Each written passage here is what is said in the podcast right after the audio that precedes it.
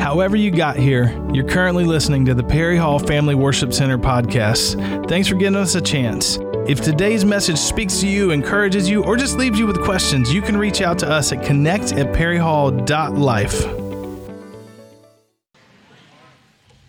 I was asked to come up here this year and give a testimony. There's so many that I could give, uh, but I think I'll give you the one that's, that started my journey.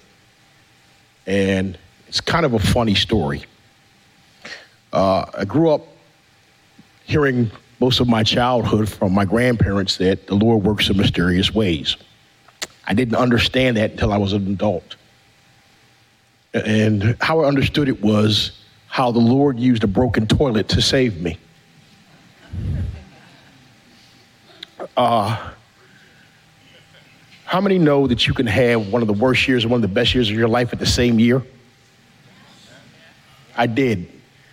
In 1996, uh, I'd been out of the church as a teenager for a number of years, and I met a coworker who was a PK. And everybody knows what a PK is, right? Preacher's kid. Met a coworker, and we were both going through nasty divorces at the same time, so we became friends on the job. But it got worse for me.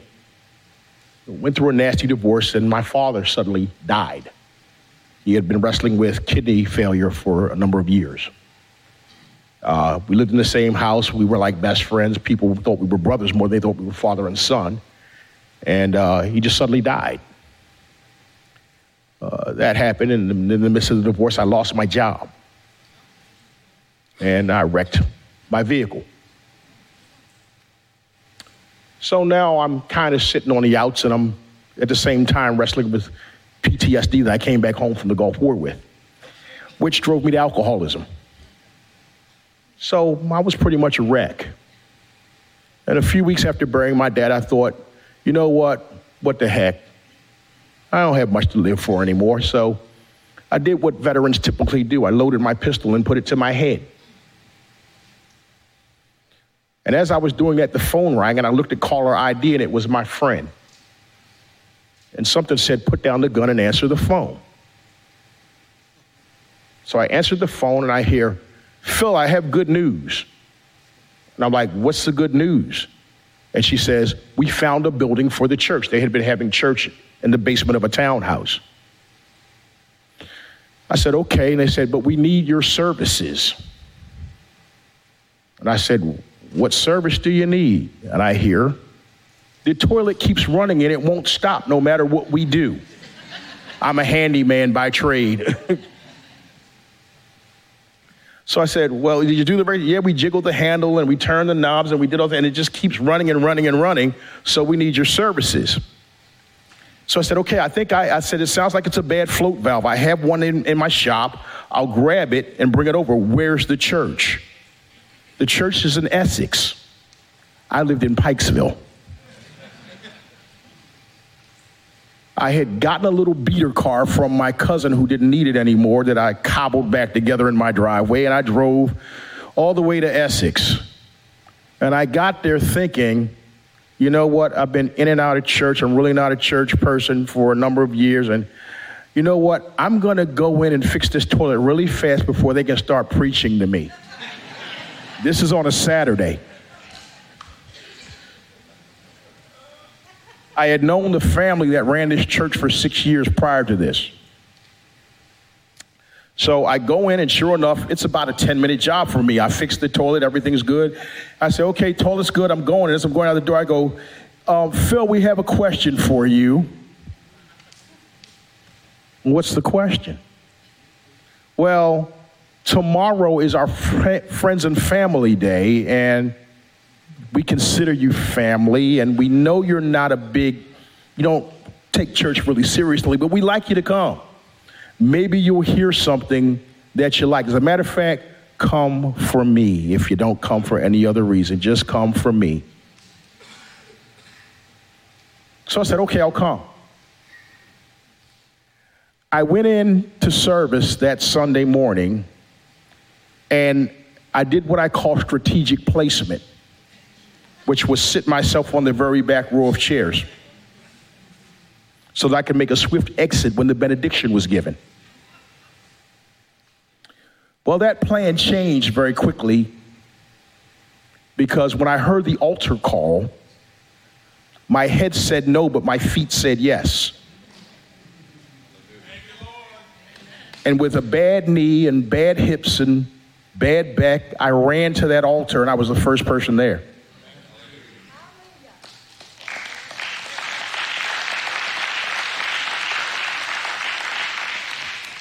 By the time I got there, I was a mess because I was crying like a baby, snot bubbles were running. And, and the pastor looked at me and said, Why are you here, son? And I said, I really don't know. The only thing I know is I need this Jesus you keep talking about. I've tried everything else and nothing else works. What do I have to lose by trying him? So I tried him that Sunday I confessed him as my Lord and Savior. I've been saved ever since. Six months later, I was ordained in the ministry. I've been pastoring now for 20 years.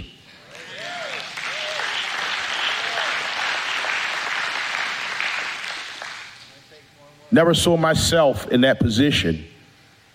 But I always use that testimony as an example that if God can change me, he can change anybody.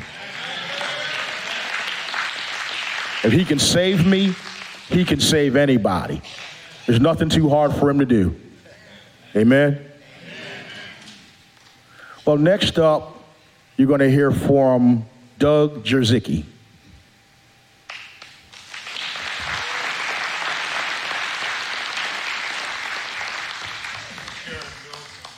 Phil is an amazing man. Give him a hand. I, we came in early, we came in early and we got to talk for about 20 minutes. His background is amazing. So, like you said, everybody comes. We all come from a different walk of life. Let me get my notes out here. I had to. I got to do notes. Do you know where you're going? Do you know how you're going to get there? Most of us, I'll say the older people, we'd pull out a map, right? We know you know where you are. You know where you want to go and you have all kinds of choices on how you want to get there. For me, growing up, I was an t- ordinary kid. You know, mom took me to church. I went to Sunday school. You know, do the vacation Bible school. I was in the boy. You know, I was in Boy Scouts. I was in the band. All of a sudden, here comes my first detour. High school. I was too cool. You know, hey, I'm going to high school. I'm too cool. I'm not going to do this church thing. You know, I'm not going to do band. I'm not going to do Boy Scouts just did, you know, did some sports, involved with the newspaper, the yearbook, photography at school.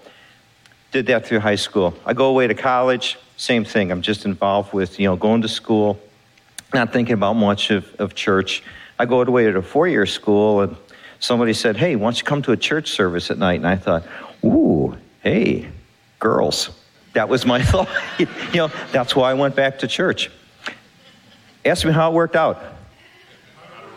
It didn't. it, it didn't. So, work, so then you ha- have that, get out, get done with college, you know, I get the job. So now I'm working along, you know, I eventually meet my, you know, I meet my wife, you know, we have some kids, you know, all of these detours along the way, not back to church at once. But I started to think, you know, we got kids, should probably go to church and all that. But I was afraid to go to church. You know what it took?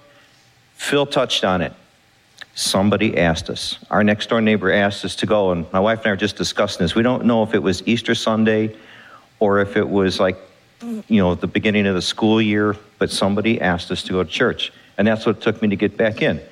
So, and where was the church? Same type of church that I went to to start with. I will say this everything with this church is very methodical. You, you get it, Methodist? All right. So we, you know, we go to church. We start getting, you know, we start getting involved at church. Well, things go along. You know, start getting involved. Start doing more committees. You know, I serve on uh, trustees, pastor parish relations. We start doing the mission trips, and all of a sudden comes along another detour. I get transferred from the Midwest to the East Coast.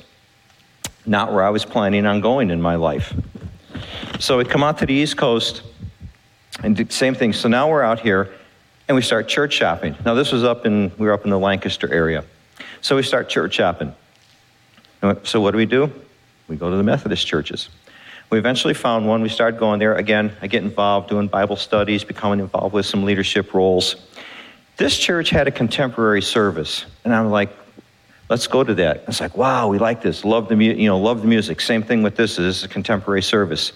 Church had traditional services too, where they, they all met. We'd been there a couple years, and I'm starting to feel something is not quite right. And I'm like, I don't feel the Holy Spirit in this church. And what really triggered it for me was the one Sunday, the contemporary service was in the main sanctuary. We're running late. I'm stand, we're sitting down there. A lady's standing next to me, and I go, "Good morning. How you doing?" You're in my seat. That spoke volumes about that church. So we started. So I'm thinking we got to start looking elsewhere. The only, at that point, from that point on, the only thing that kept us in that church was the adult Sunday school class we are in. We didn't go to the services to listen to the music or that. It just, I wasn't feeling it. About the time we started looking, thinking about looking at a church here, and I'm thinking, what is it with these mega churches that draws so many people? Along comes another detour. My company bought a company in Baltimore, and they moved us from Kennett Square. Now I'm working in Baltimore, so we moved down here.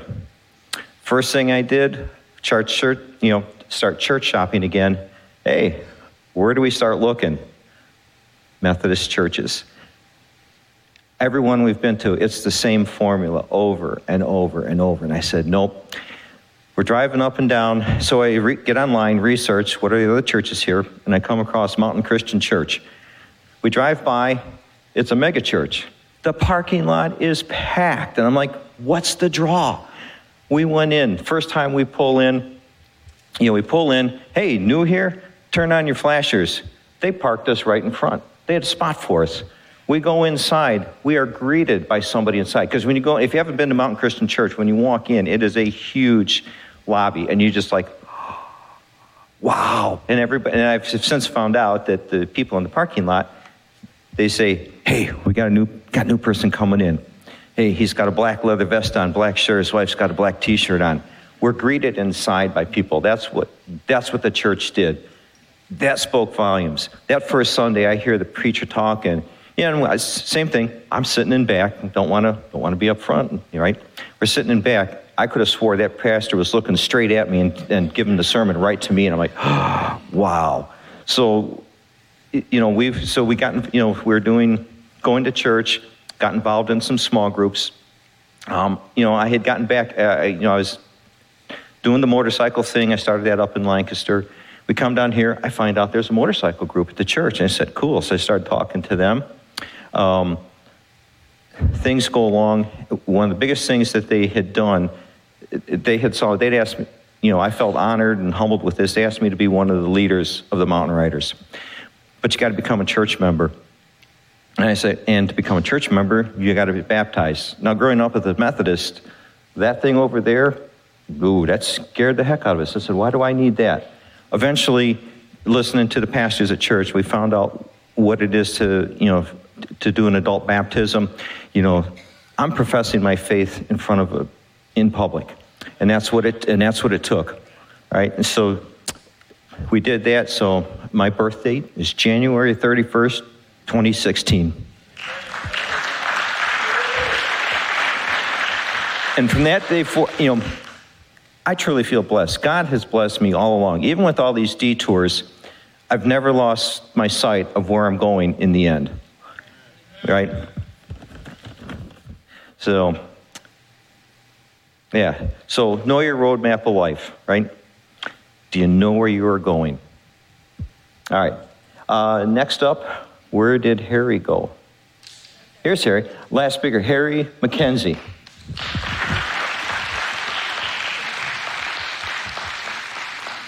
All right, guys. Uh, I want to start out by saying uh, I might be using a few Domisms as we go along through, through, the course of the day. So, first off, I'm going to start out by saying uh, if you guys could, as he would say, let's buckle up because it's going to get a little bumpy. Uh, at least for me, it is. I don't know about you guys, but if you saw me up here before, I'm shaking like a leaf. But anyhow, uh, the other thing I want to say is uh, this story is something that um, God has been putting on my heart to share for a long, long time, and I've never had the courage to do it.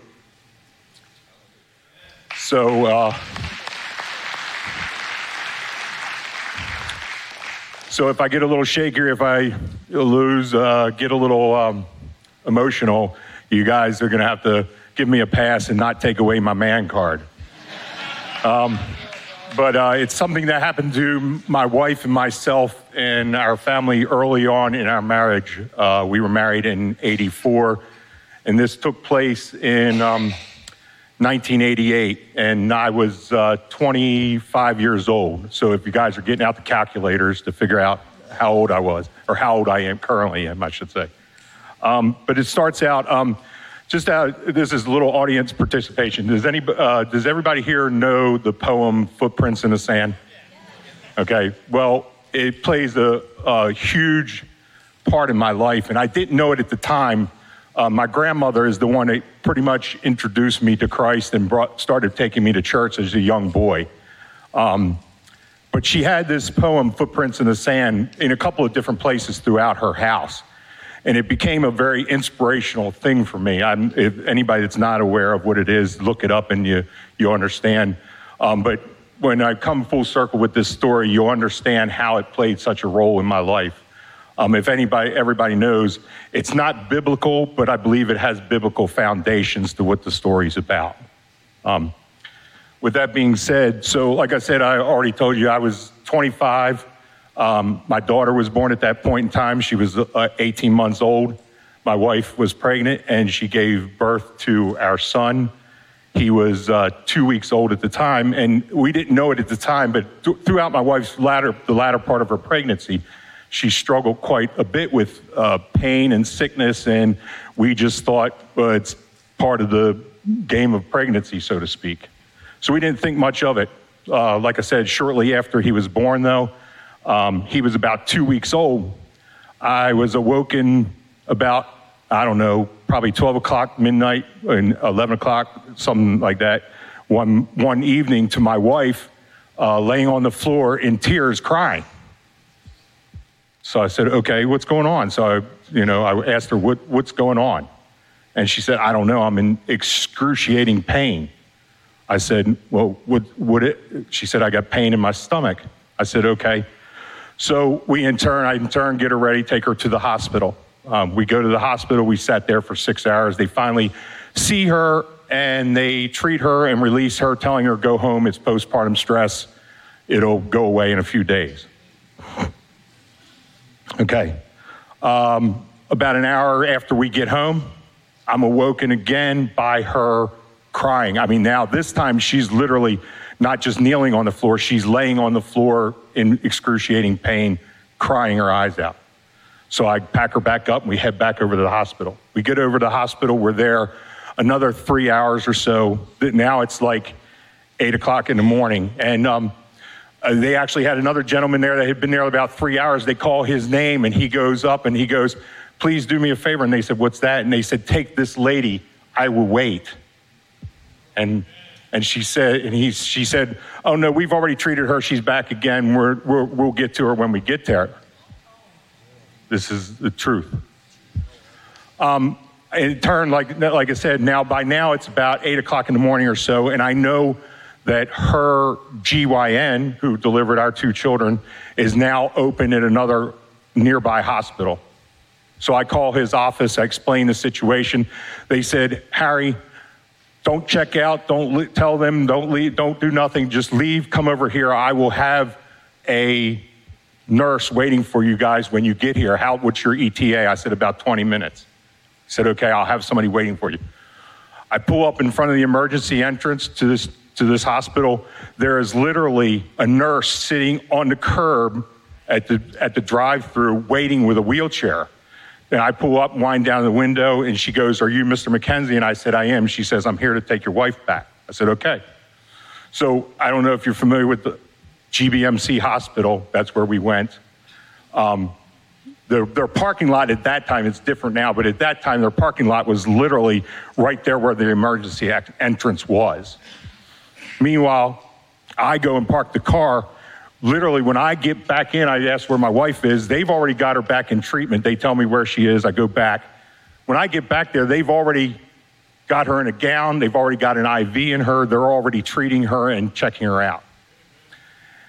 And I said, they, the nurse said to me, My understanding is you came from another hospital. And I said, Yes, we did. And they said, Well, what did they say? And I told them, and they said, I don't understand how they could treat her and release her. And I said, Well, what do you mean? They said, Well, I could tell you right now she has jaundice.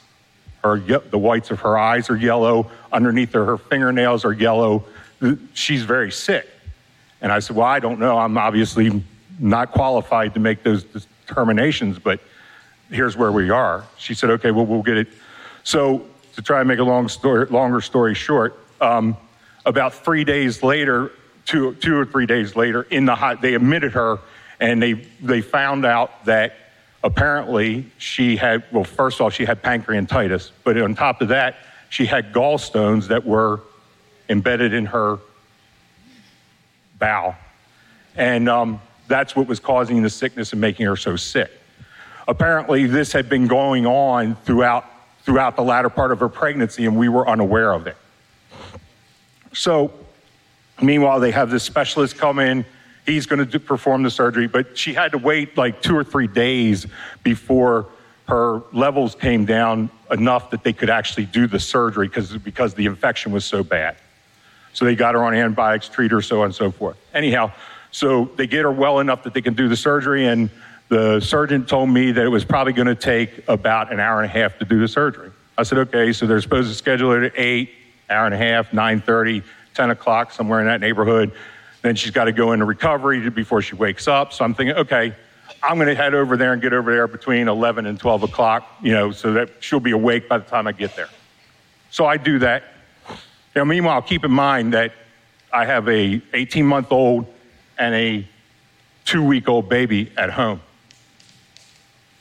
So we, I get over there and it's new, around noon, and I asked the nurse, I said, "Is my wife still? Where's my wife? Is she in recovery?" Oh no, they're still in surgery. I said, "Okay, is there something wrong?" And they said, "No, we don't. We don't think so." 3:30 that afternoon, my wife was still in surgery. It took them five and a half hours to dig out gallstones out of her bowel because they were so embedded in her bowel. The surgeon comes out to me after the surgery was over and he says to me, Now, obviously, he doesn't know the God that I know, but he says to me, If it wasn't for the fact that your wife is only 23 years old, she would not have made it off my operating table. He said, I've only seen this in women that are in their 80s and 90s, in the 80s and 90s that are this bad. He said, I dug around for three and a half hours trying to remove gallstones from her bowel and could not remove them. So I had to do a partial resection of her bowel and cut out about 18 to 20 inches of her bowel to remove the gallstones were there. So with this being said, my, my wife was extremely, extremely sick. Um, she wound up spending 15 days in the hospital before they, she left the hospital with a drain on her stomach where the, the bowel would, would, and the blood and all that would come out of her stomach. Um, so we, in turn, we leave there. And, uh, or I'm sorry, uh, the, how, how Footprints comes about is that um, I'm, I'm, there's one day, of course, like I'm trying to figure out, I'm working a full time job. I'm trying to figure out how to take care of an infant and a 18 month old, what to do with them. You know, it just so happened that my parents decided to, which is who the person I would normally turn to, but they decided to take a trip to Germany for a month to visit my sister. So I was all, essentially, I felt all alone. And uh, in this, I was, I can remember one night I come home, I finally got the kids to bed. It's probably around 10 o'clock at night and I'm sitting at my dining room table, and I kid you not, I was lost. I was broken. I didn't know where to turn. I, I, didn't have family to turn to. I didn't have anybody to turn to for help or anything else. So I turned to the one and only thing that I knew to turn to, and that was God. And I sat at my dining room table, a 25 year old young man, and I'm supposed to be a tough adult and supposed to be able to deal with life. And I sit at my dining room table and I bawl like a baby. I mean, I just, I was broken. I didn't know what to do. But going, coming full circle to the story of footprints, as you guys all know and understand what footprints in the sand is, um, I, I didn't realize it at that time, but I realize it now, uh, you know, after I've had time to reflect on what it was about and so on and so forth. I realized that, um, you know, how it says that where you always see the one set of footprints and we wonder why has God left us or forsaken us at that point in time in our lowest valley of our life. And I realized that God didn't leave me at all. It was actually where God was carrying me through that because I could tell you if it wasn't for the for God carrying me through that, I don't know where I'd be today. I may not even be here because I was that broken. So so with that being said, um, that's that's how it comes back to me for footprints in the sand is that that God carried me through that point in time in my life. And uh, and as I as I said, I would I would explain how I think that it is it is. Um, I'm, I'm at this point. I'm getting ready to come in for a landing, so you guys will have to bear with me. Um, but how it related to footprints to, for me is that um, when I was so broken and so low, we, we know there's a lot of scripture out there that tells us, and there's many places in scripture that tells us that God will never leave us nor forsake us, and that He is always with us. And I can tell you that's how that, that poem hit me, punched me in the face, so to speak, because I realized that, that it was that point in time in my life that God carried me through that because I wasn't able to, I wasn't able to, to, to make it at that point in time. So, again, with that being said, um, that's how footprints, you know, comes back to me in my life. And uh, sorry, it's just uh, Tom, you want to come on? But uh, anyhow, that, like I said, there was, there's no doubt, there's no doubt in my mind, without a single doubt in my mind, that God was the one to carry me through that. So if you guys are ever experiencing any time of any type of struggle in your life or any type of loss or whatever the case may be, I believe wholeheartedly that if you turn and look at the and have time to reflect on that in your life, you'll realize that that's when God carried you through your valley of your life. And I believe that He always will. Thank you. Thank you.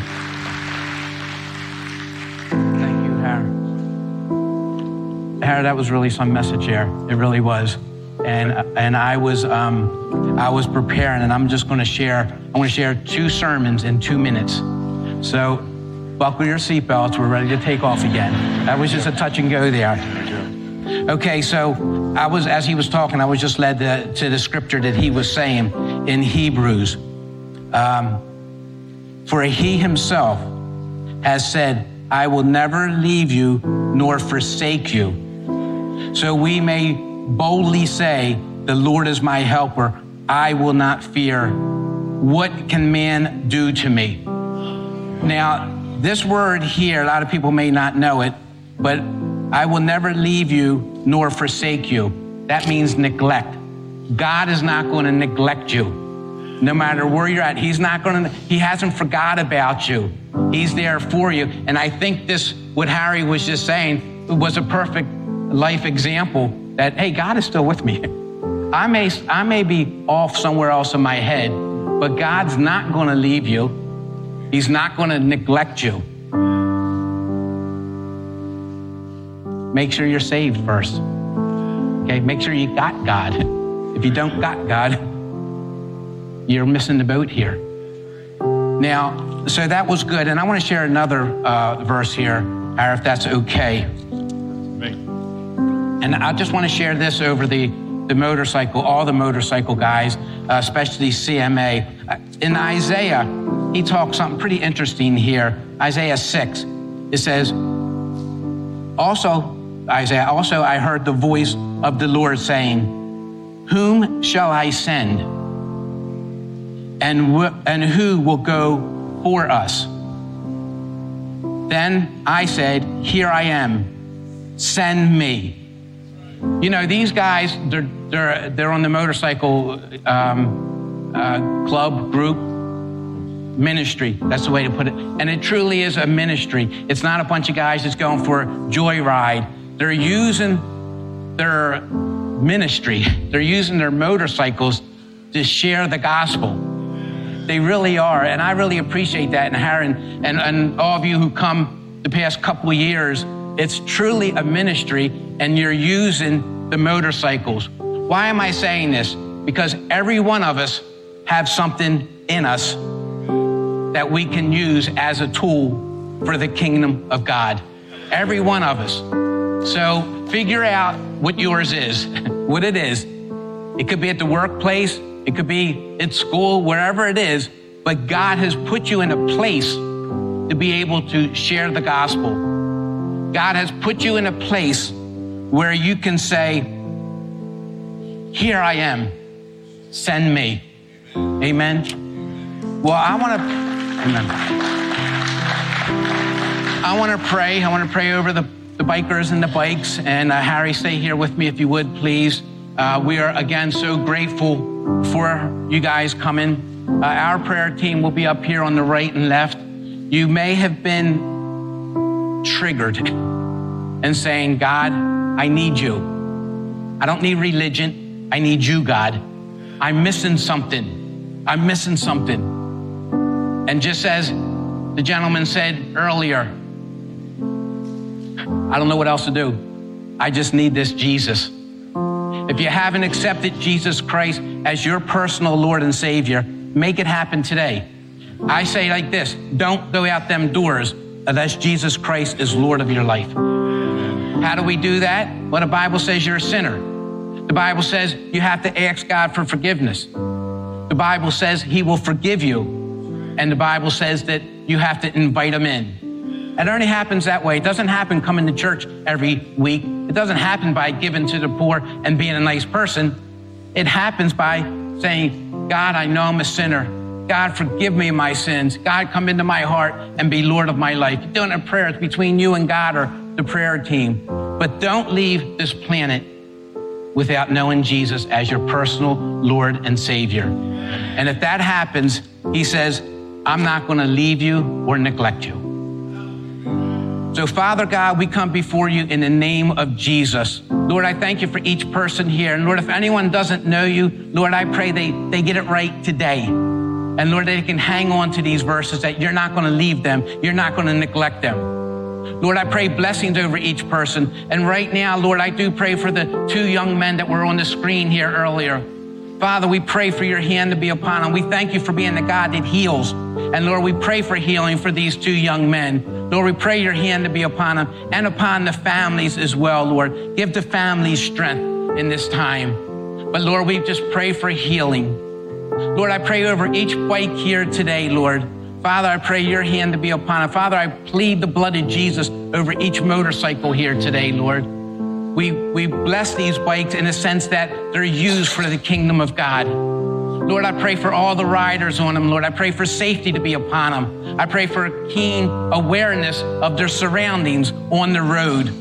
But Lord, their, their keen awareness to their surrounding wherever they may be, not just on their bikes, not just on the road, but at the workplace. Father, they keep their spiritual radar on in everyday life. And I pray that for us as well, Lord, that we keep a spiritual radar on. You put us here on this planet for a reason and not just to, to work and sleep and eat and do it all over again. It's to share the gospel. So, Lord, I pray that we all share the gospel. Lord, send us. Lord, continue to use CMA, continue to use the motorcycle guys and women to spread the gospel in a powerful way. I thank you for this ministry as it's blessing so many other ministries and people. But Lord, I pray your hand to be upon them, Lord. I pray your hand to be upon uh, Harry right now, Lord, as a, as a leader of this chapter here. Bless them, grow this uh, ministry, Lord. But Father, we pray this ministry, CMA, and all of our ministries is continuing to continue and not to stop and to continue to move forward in sharing the gospel. Use CMA in a powerful way. Father, we thank you for so many blessings, but most of all, we thank you for Jesus dying on the cross and rising from the dead for our sins. And it's in Jesus' name we pray. And you may stand. Thanks for giving the Perry Hall Family Worship Center podcast a chance. Don't forget to subscribe, leave a review, and if you want to know more, we've got everything you need at perryhall.life.